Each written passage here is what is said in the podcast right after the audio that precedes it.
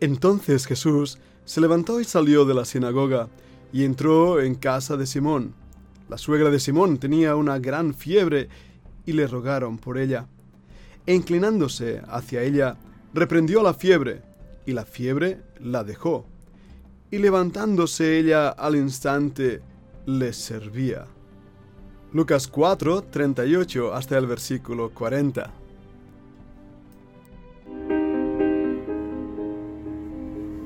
La Fundación Bíblica te invita a participar tanto de esta aula internacional Hoy Apegados a Él, como a sus cursos online en mol punto fundación bíblica punto com. También Adoración de Siervos, todos los martes a las siete y media de la tarde España, a través de nuestro canal de YouTube. Para cualquier información escribe a fundación bíblica arroba gmail punto com. Aprendamos juntos del Maestro. Te esperamos.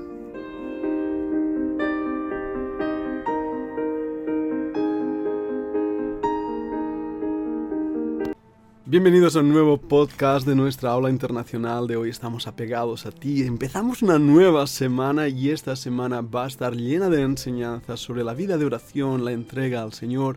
La semana pasada veíamos ese mundo oscuro y a veces que atrae demasiado incluso a los creyentes. Me refiero al mundo del ocultismo, de Satanás, de los diablos y todas esas cosas. Y enfocamos bien a través de las enseñanzas también de nuestra tutora, la doctora Cami Tomasini. Enfocamos en esa importancia de ver el poder de Dios sobre las tinieblas y la autoridad del Señor Jesucristo. Pero ahora encontramos a nuestro amado Salvador, a nuestro Señor, a nuestro Rey de Reyes.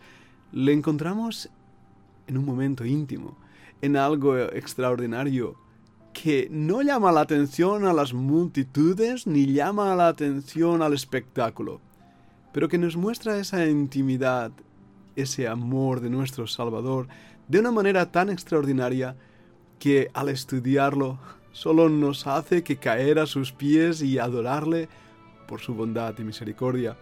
Vamos a ver al Señor Jesucristo sanando a un enfermo. Es el inicio de su ministerio. Apenas acaba de empezar y ya es conocido por toda la región. Pero ahora entra en casa de uno de sus apóstoles, de uno de sus seguidores, y en ese hogar va a tocar vidas y corazones. Acompáñame, vamos a entrar con él. El Señor, dejando atrás la sinagoga y todos los problemas que allí había, entra en casa de Simón. Fíjate que aún no es llamado Pedro. Es Simón. Ya hay una relación con este pescador que pronto va a ser pescador de hombres. Pero Simón tiene un problema en su casa. Su suegra tenía una gran fiebre. El incidente es recogido también en los otros evangelios, tanto en Marcos uno, veintinueve al treinta y cuatro, y en Mateo ocho, catorce al diecisiete. Leyendo estos pasajes paralelos encontramos ahí verdades y detalles que nos llaman muchísimo la atención y podéis leerlo para de esta manera entrar aún más en el contexto. Está en la casa de Simón. De hecho, en la casa de Pedro, nos dice Mateo ocho catorce, y también nos habla en la casa de Simón y Andrés, en Marcos uno veintinueve.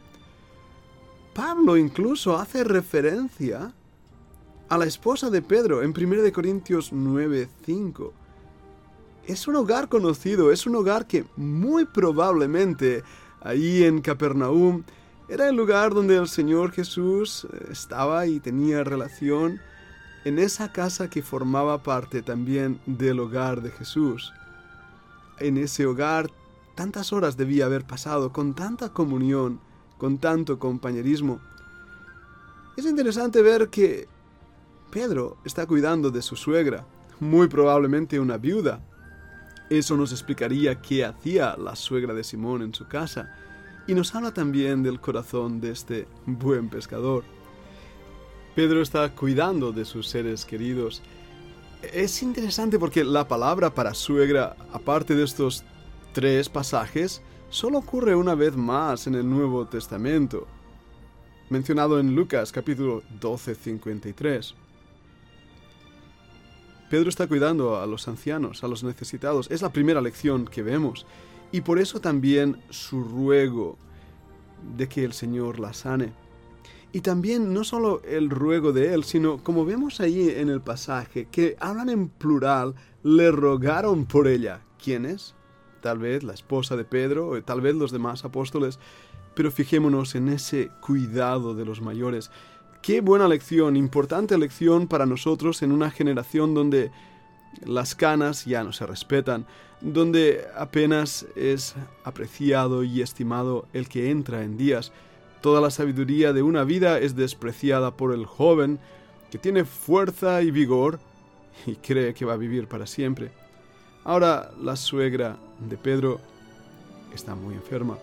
De hecho, la palabra que aparece estaba siendo agarrada, va a ser el término usado, ensune komene puretoi megaloi, una gran fiebre.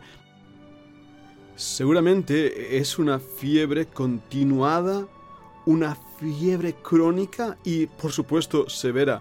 De hecho, Lucas emplea este mismo verbo nueve veces y solamente es usado tres veces más en el resto del Nuevo Testamento, lo cual nos da un, una clave importante de la palabra que usa el médico amado.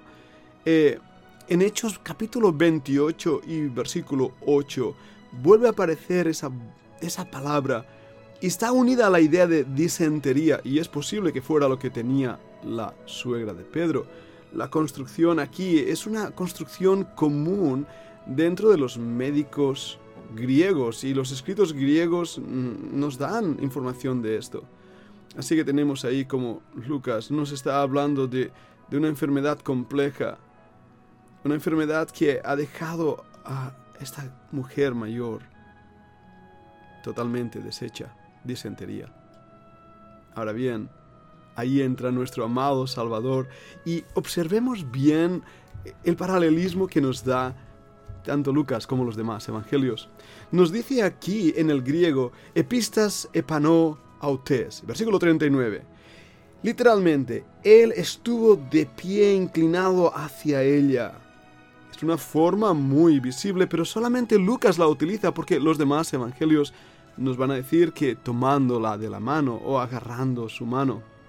Ahora, por supuesto, aquí no estamos viendo al Señor Jesucristo haciendo una posición de exorcismo, declarando al demonio que salga impetuoso de él, o reprendiendo a esa fiebre. No, esa no es la actitud del Señor Jesús, al contrario. La forma griega implica una actitud de Jesucristo de mucha amabilidad y también de autoridad. Le toma de la mano para levantarla. Le ayuda en su necesidad.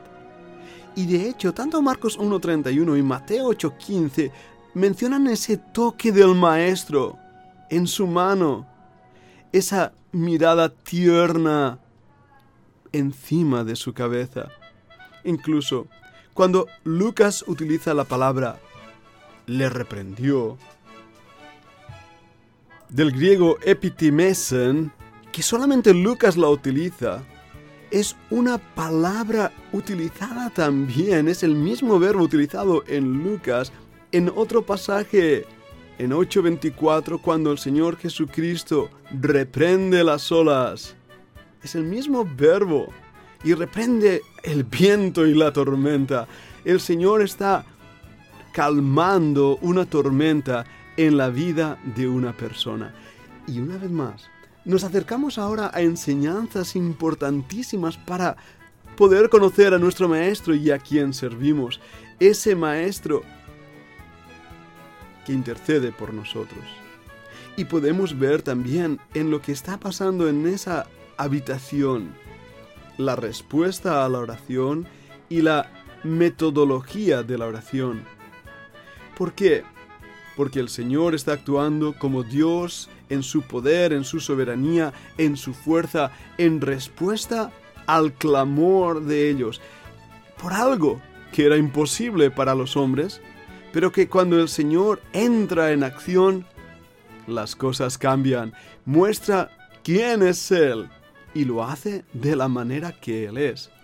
Lo que vemos en esa habitación, en esa casa de Pedro, se repite día a día, momento a momento, en la vida de aquellos que le conocen y saben quién es el Señor Jesucristo y le han invitado a sus hogares y a sus vidas, y cuando vienen las fiebres de esta vida, saben cómo acercarse a Él para rogarle con una actitud correcta. Vamos a hablar un poco más de esto en la segunda parte de este podcast.